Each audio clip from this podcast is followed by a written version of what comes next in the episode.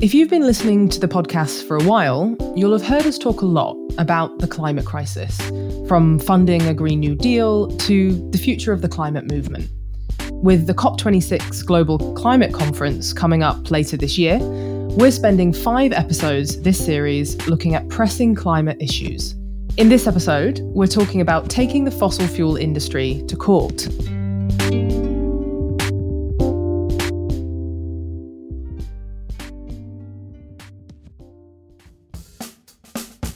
Is your government minded to approve the development of a new oil field west of Shetland? Well, I, I, I, can't comment on on that. We want to move away from. Uh, I'm not aware of that particular decision. I should say. Well, but we should. We should. The pipeline has been in the in the press recently should, that, that you are minded to support it. Last week, a government spokesperson said that we should freeze leftover bread and stop rinsing dishes before we put them in the dishwasher to tackle the climate crisis. Meanwhile, the government has approved a new oil field in the North Sea that we'd need to reforest the whole of England in order to offset. According to various estimates, this would be the equivalent 600 million barrels of oil out there, by the way, and gas, the equivalent of, by some estimates, increasing Scotland's carbon footprint tenfold. Or, if you want it another way, opening up 16 coal fired power stations in Scotland and running them for a year. We do not need anymore explore discover new oil reserves. The ones we have already today are more than enough to meet the demand. And will the government think again about approving this new oil project when it's meant to be showing global leadership ahead of COP26? Or, as with the Cumbria coal mine, is it waiting for the US climate envoy to intervene instead? So, Greenpeace has threatened the government with legal action over the new oil field, and they're not the only ones trying to fight the climate crisis in the courts. But what legal challenges should we be paying attention to? How do they work? And what do they have to do with the climate movement at large? In a landmark ruling, a Dutch court Wednesday ordered Royal Dutch Shell to reduce carbon emissions by 45% by the year 2030 a ruling hailed by plaintiffs as a huge win in the fight against climate change.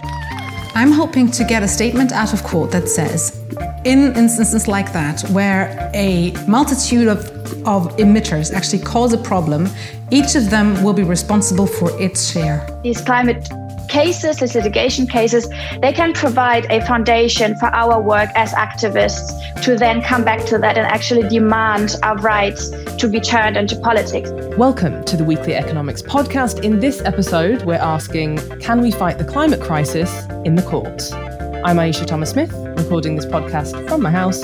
Stay with us.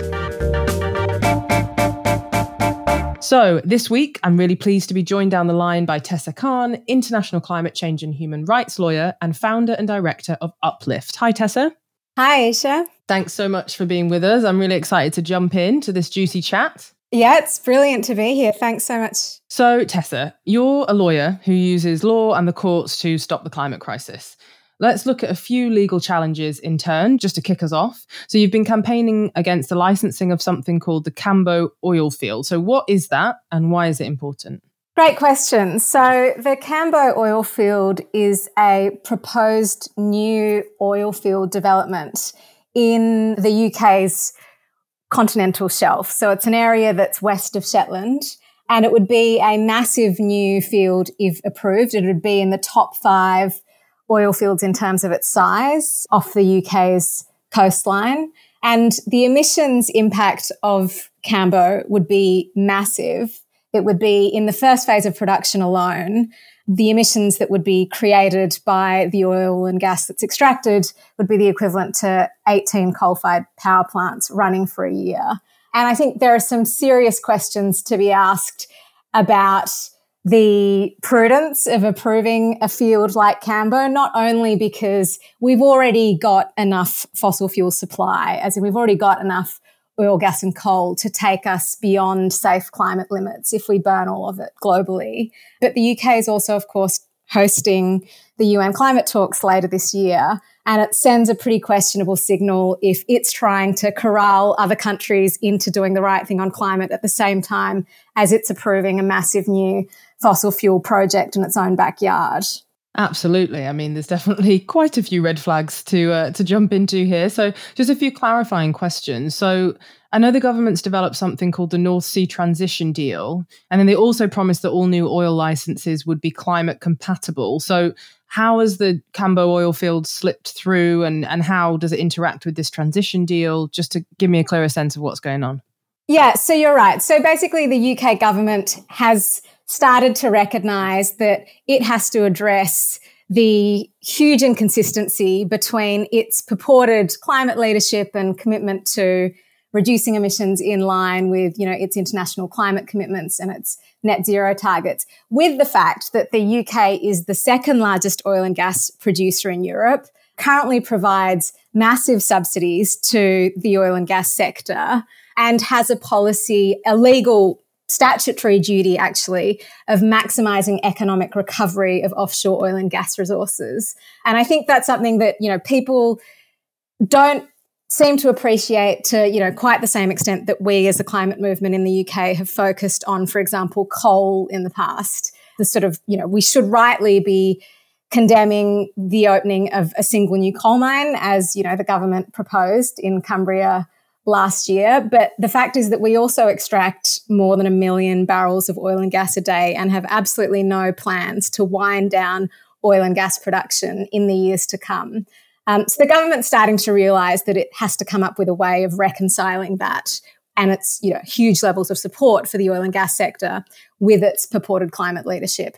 The North Sea Transition Deal is an attempt to do that, as is this announcement that the government is developing what it's calling a climate compatibility checkpoint for new oil and gas licenses. So just to give you a bit of a sense of what those two things are likely to involve. So the North Sea Transition Deal was announced in March and it's supposed to be a commitment, a deal, although we would say that it's really a set of voluntary commitments that the industry wrote that the government then rubber stamped that show that the North Sea oil and gas sector is taking responsibility for its role in the transition that we need to make to net zero. But what it actually comprises is a bunch of voluntary targets for decarbonising the sector that A, only focus on what we call upstream emissions. So the emissions that are created when you take oil and gas out of the ground, but not the emissions from when you burn oil and gas, which are obviously the major component in terms of the emissions impact of the oil and gas industry.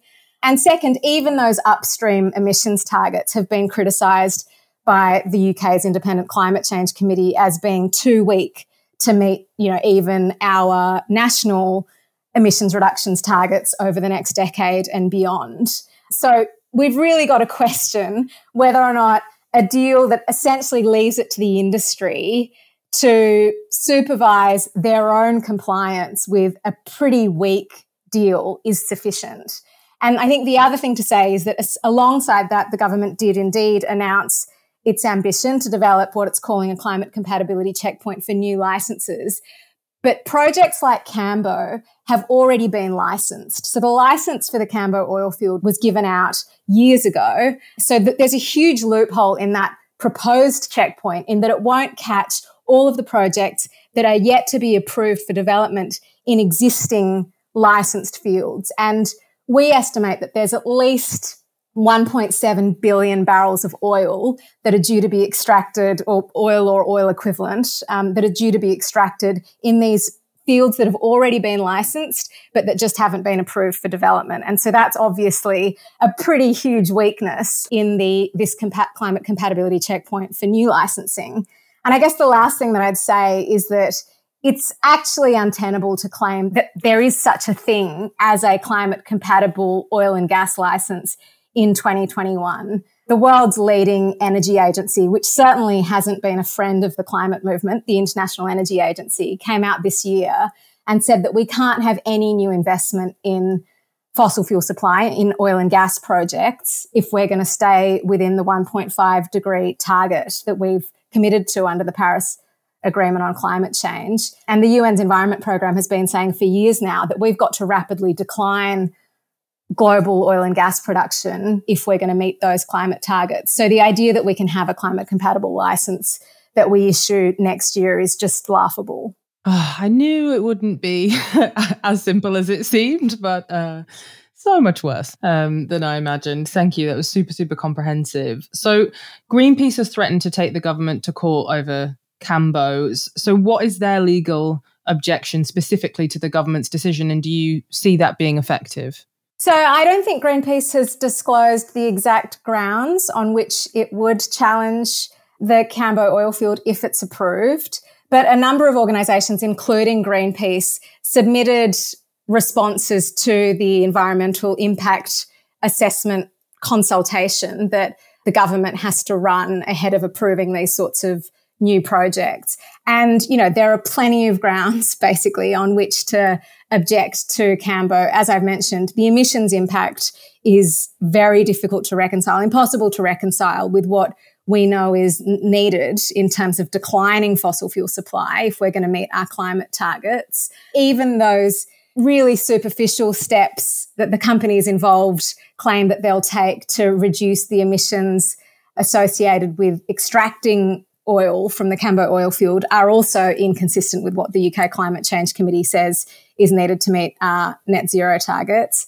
WWF also mentioned in their submission to the public consultation on Cambo that it's also very close to a marine protection area and that the gas pipeline infrastructure would actually traverse that area. So it's really it's an environmental and climate disaster.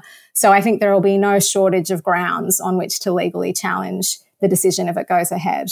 Okay, so all is not lost, which is encouraging. I want to just kind of, I guess, I don't want to say the sentence to play devil's advocate because it just makes my skin crawl, just like that whole phrase. Uh, so I'm not going to say it, but you know that's what I'm thinking. There are people who would say, we obviously need to stop burning oil, but that change isn't going to happen overnight. So isn't it better that the UK uses oil that it extracts at home rather than importing it? Or might say, for example, won't the new oil field bring new local employment? etc., etc. And how should we be thinking about employment and fossil fuel workers in all of this? So, how would you respond to that? Uh, well, those are basically the oil and gas industry's talking points. So I think in addition to being the devil's advocate, you're also being the industry's advocate. But I'm glad you've raised those points because they are important no, to address. no. um, on the employment front, so what we know about the Cambo oil field is that the major contracts for the construction and installation of the platform that's needed to extract oil and gas have gone to firms overseas. So there's really pretty limited potential for job creation within the UK, especially when you contrast that with recent job creation within the offshore wind industry in the Shetland area, which is where Cambo would be constructed, where the platform and, and the oil field would be. So that's one consideration. The second is that nobody is saying that if we don't develop the Cambo oil field, that we wouldn't have any oil and gas tomorrow. There are already running licenses and projects within the UK North Sea that will produce oil and gas up to 2050. So it's not going to affect our ability to meet our domestic energy needs. The other thing that's important to know is the kind of crude oil that the Cambo oil field is going to produce is overwhelmingly exported. It's actually not consumed domestically. So to that extent, it's not helping us, you know, heat our homes or or drive our cars or anything like that. Okay, okay, that's good. Thank you for coming back on that. But you calling me the oil, company advocate, I need to have a shower after this. Um, absolutely terrible. But let's move on to another big campaign around fossil fuel extraction in the UK that listeners might have heard of. So there's currently a, a legal challenge under the name Paid to Pollute, which is trying to end fossil fuel production in British waters. So could you tell us a little bit about what that is? Yeah, sure. So that is a case actually that has been brought by three individual climate campaigners, each of whom has a really interesting and kind of compelling reason for getting involved in the case. The first is a guy, Jeremy, who was formerly an oil refinery employee and is now a climate activist. There's also a woman, Karen, who whose parents um, both worked in the North Sea oil industry decades ago, and she's from Aberdeen, which is where the industry is overwhelmingly concentrated in Scotland. And then finally, the third claimant is a final year. I think she's just finished her exams. Um, she's a medical student at the University of Edinburgh, Michaela, who's also a climate activist. And they're basically challenging the UK's Oil and Gas Authority's latest strategy, which was adopted earlier this year. And that strategy, I mean, I think to to really get to the heart of the case, it's important to have a bit of context for what the Oil and Gas Authority does. So I might just give you that to start with. But basically, the Oil and Gas Authority was established in 2016 to implement this objective that the UK government has embedded in legislation in the Petroleum Act to maximise economic recovery of offshore oil and gas.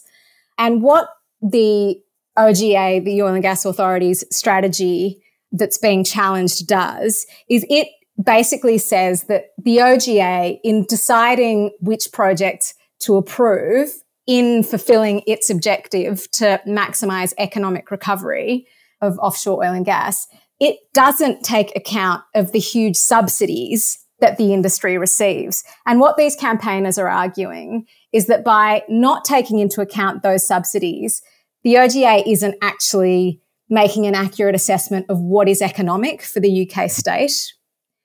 Because basically those subsidies are so enormous. So in the last, you know, in the last six years, the UK state's actually paid out more than three billion pounds in subsidies to North Sea oil and gas companies. So if you don't take into account the money that's flowing from the state to the industry and you're on that basis making decisions about what is and isn't economic recovery. Like clearly you end up making decisions that favor increased extraction and increased extraction is, these campaigners are arguing, inconsistent with the government's net zero goal.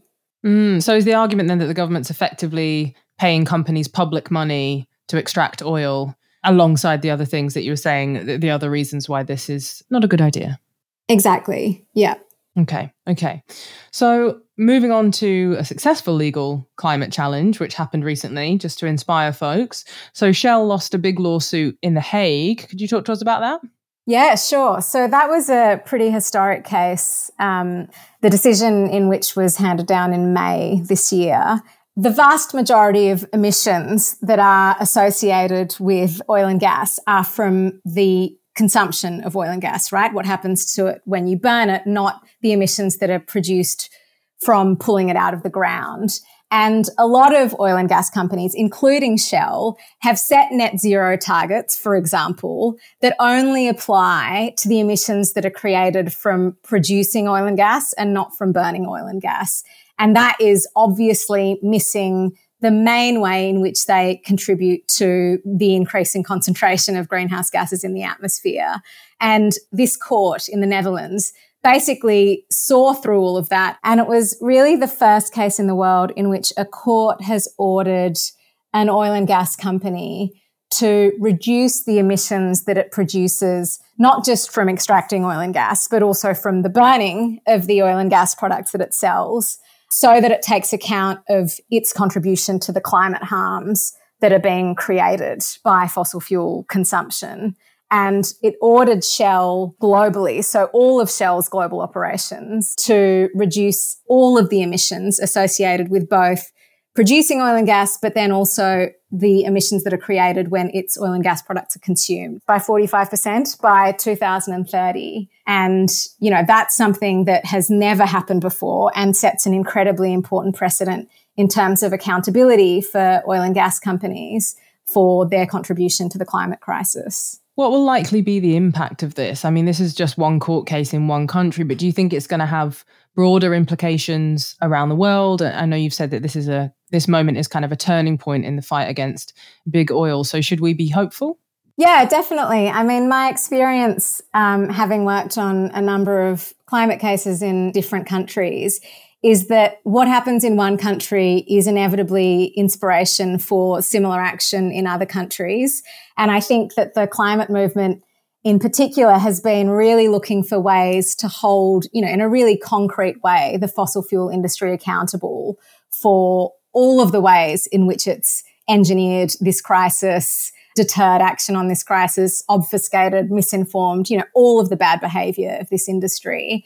And this legal precedent I think will give not just campaigners, but also courts in countries around the world the confidence to really go after the fossil fuel industry and adjudicate the facts and come to conclusions that finally you know, are commensurate with the contribution that those companies have made to the crisis that we're in. Okay, that's encouraging. That is one encouraging thing I've heard. It's brilliant.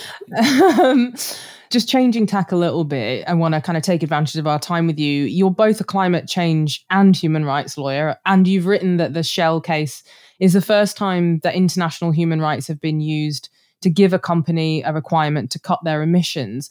And I'd love just to hear a bit more about the connection between human rights and the climate more broadly. And if you could explain a little bit about how these legal arguments tend to work.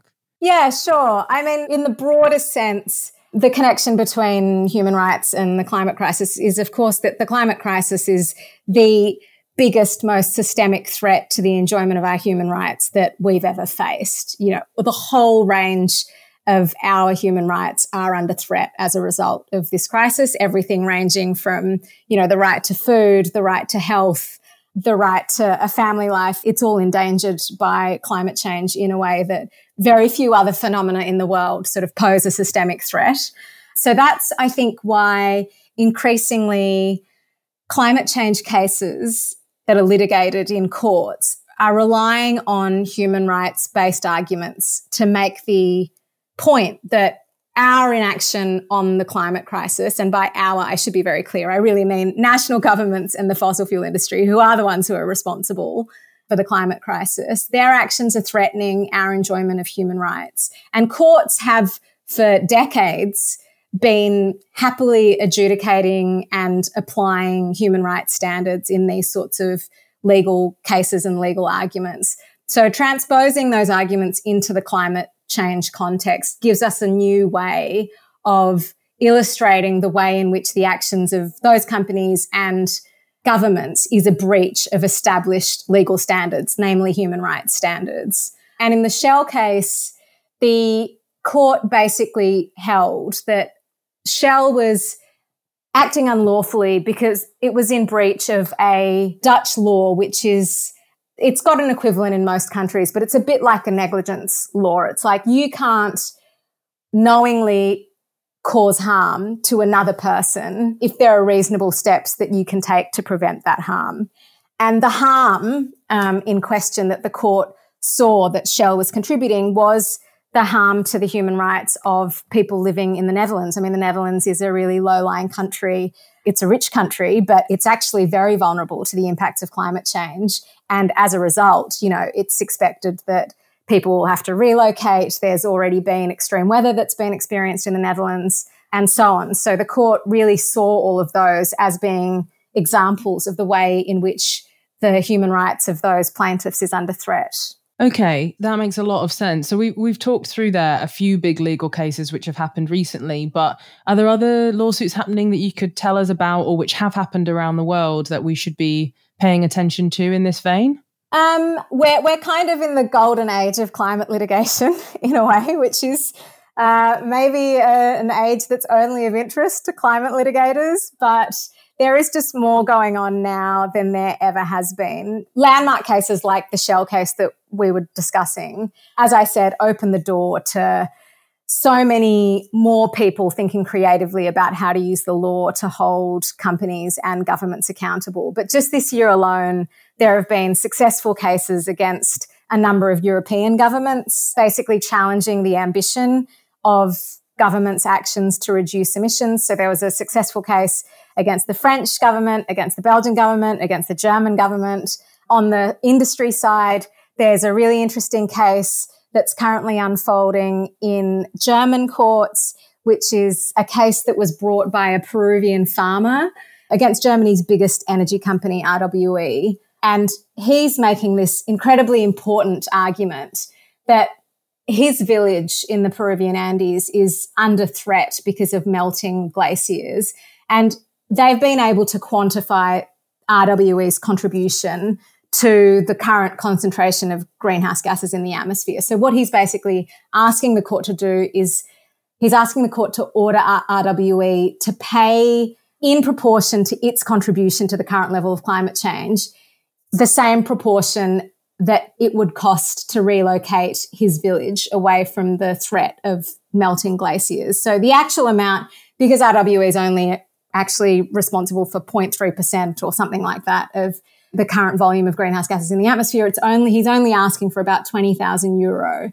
But it's such an important principle if the court accepts it and it would set, you know, an incredibly powerful precedent that could be used to hold fossil fuel companies around the world liable for their contribution to the climate crisis. Brilliant. I mean, fingers crossed on that one. Taking governments and fossil fuel companies to court then sounds pretty great. Sounds like a, a very viable path forward. What does this mean for the climate movement then? Do you think that it should be throwing all its resources into legal challenges? Should that just be a part of the struggle? Where does all this fit for you?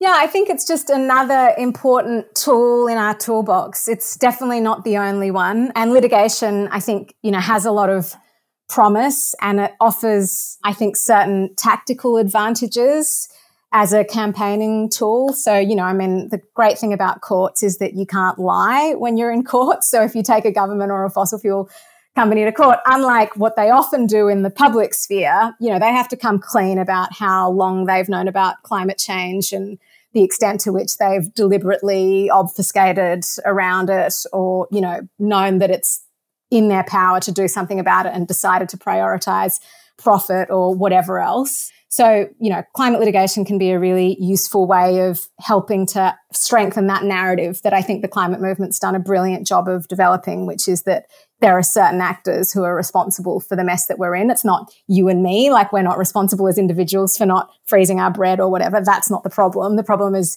these companies and these national governments. But litigation, you know, on its own is never going to be enough to engender the scale and pace of transformation that we need if we're going to avoid the worst impacts of climate change. I mean, litigation takes years often. Um, it also ultimately, you know, courts are pretty conservative institutions. They don't like to be seen to be making policy. And it's important from a separation of powers perspective that they don't make policy. So their role can be a really important one in terms of unlocking accountability, but we're definitely going to need political and industrial transformation that the wider climate movement and you know public have to get involved in and are involved in in advocating for. Yeah, I mean certainly from the perspective of the pod, we you know we have so many fantastic folks come on and talk to us about all the different things that they're doing across the movement. And it seems like, exactly as you said, it's, it's both about the unified efforts becoming bigger than the sum of its parts, but also I know that, you know, you've written before that courts have a history of enacting some of the demands of social justice movements mm. in the past. You know, it's, it's always been like critical mm-hmm. to have this kind of work going on. And I guess my final question would be for you, what happens after we win? Do we just, you know, when we've won a lawsuit, for example, can we just sit back and watch companies and governments fix their behavior and get everything right? Or is there more to do? Something tells me there is. uh, yeah, exactly. Yeah, plot spoiler. There's definitely a lot more to do, even if we win, especially if we win in cases that are ambitious. You know, the pay to pollute case that we were discussing earlier, you know, that really challenges the heart of the way in which the UK government supports the oil and gas sector, which is through these massive, you know, billions of pounds worth of tax breaks that that sector benefits from that no other industry does. So you can imagine that even winning a case that invalidates the sort of strategy that underpins that is going to require a lot of vigilance and attention to make sure that the change that we're asking for actually happens because we're up against the most powerful vested interests in the world, really, in the fossil fuel industry. And we know that these companies have incredible access and proximity to governments as well. So we can't just rely on these decisions being self executing. You know, if we get them from courts, we can't just expect that governments are going to implement them without really being pushed. And I think that's why it's so important that when we support these cases as lawyers that we make sure that we're working hand in hand with campaigners and activists to make sure that there's that broader public mobilization and scrutiny of cases and what the outcomes are, and that people feel empowered to use what comes out of litigation in their own advocacy so that there's that ongoing accountability. Because, yeah, I think especially with these sorts of ambitious cases, whether they're against companies or governments, um, there will be resistance to implementing decisions. Even in countries like the UK, where you know governments aren't supposed to just ignore what comes out of court, so we definitely need the broader movement to make these cases successful. Absolutely. So, sadly, that is all we've got time for this week, lovely listeners. Uh, on the Weekly Economics podcast, Tessa Khan, thanks so much for being with me. I have learnt a huge amount from your massive brain. If people want to find out more about your work, where can they go? What should they read? How can they get involved? Thanks so much, Ayeisha. It's been a pleasure. I would really encourage people to get involved in both the Stop Cambo and Paid to Pollute campaigns. They're both really crucial for determining the future of North Sea oil and gas extraction. As I said, the UK has outsized responsibility for that, given we're the second largest oil and gas producer in Europe. So uh, we have social media channels going for both of those campaigns. So please follow and like and amplify. That would be brilliant. Perfect. And for listeners, I'm sure we will include those handles when we promote the episode on our channels. So don't worry, we'll help you find them. That is it for today's Weekly Economics podcast. We'll be back soon with more. Don't you worry. If you've enjoyed this episode, please tell someone about it. As always, you can drop us a line with your comments and questions. We're at NEF on Twitter. The Weekly Economics podcast is brought to you by the New Economics Foundation, produced by Becky Malone, and researched by Margaret Welsh. I'm Ayeisha Thomas Smith. Stay safe.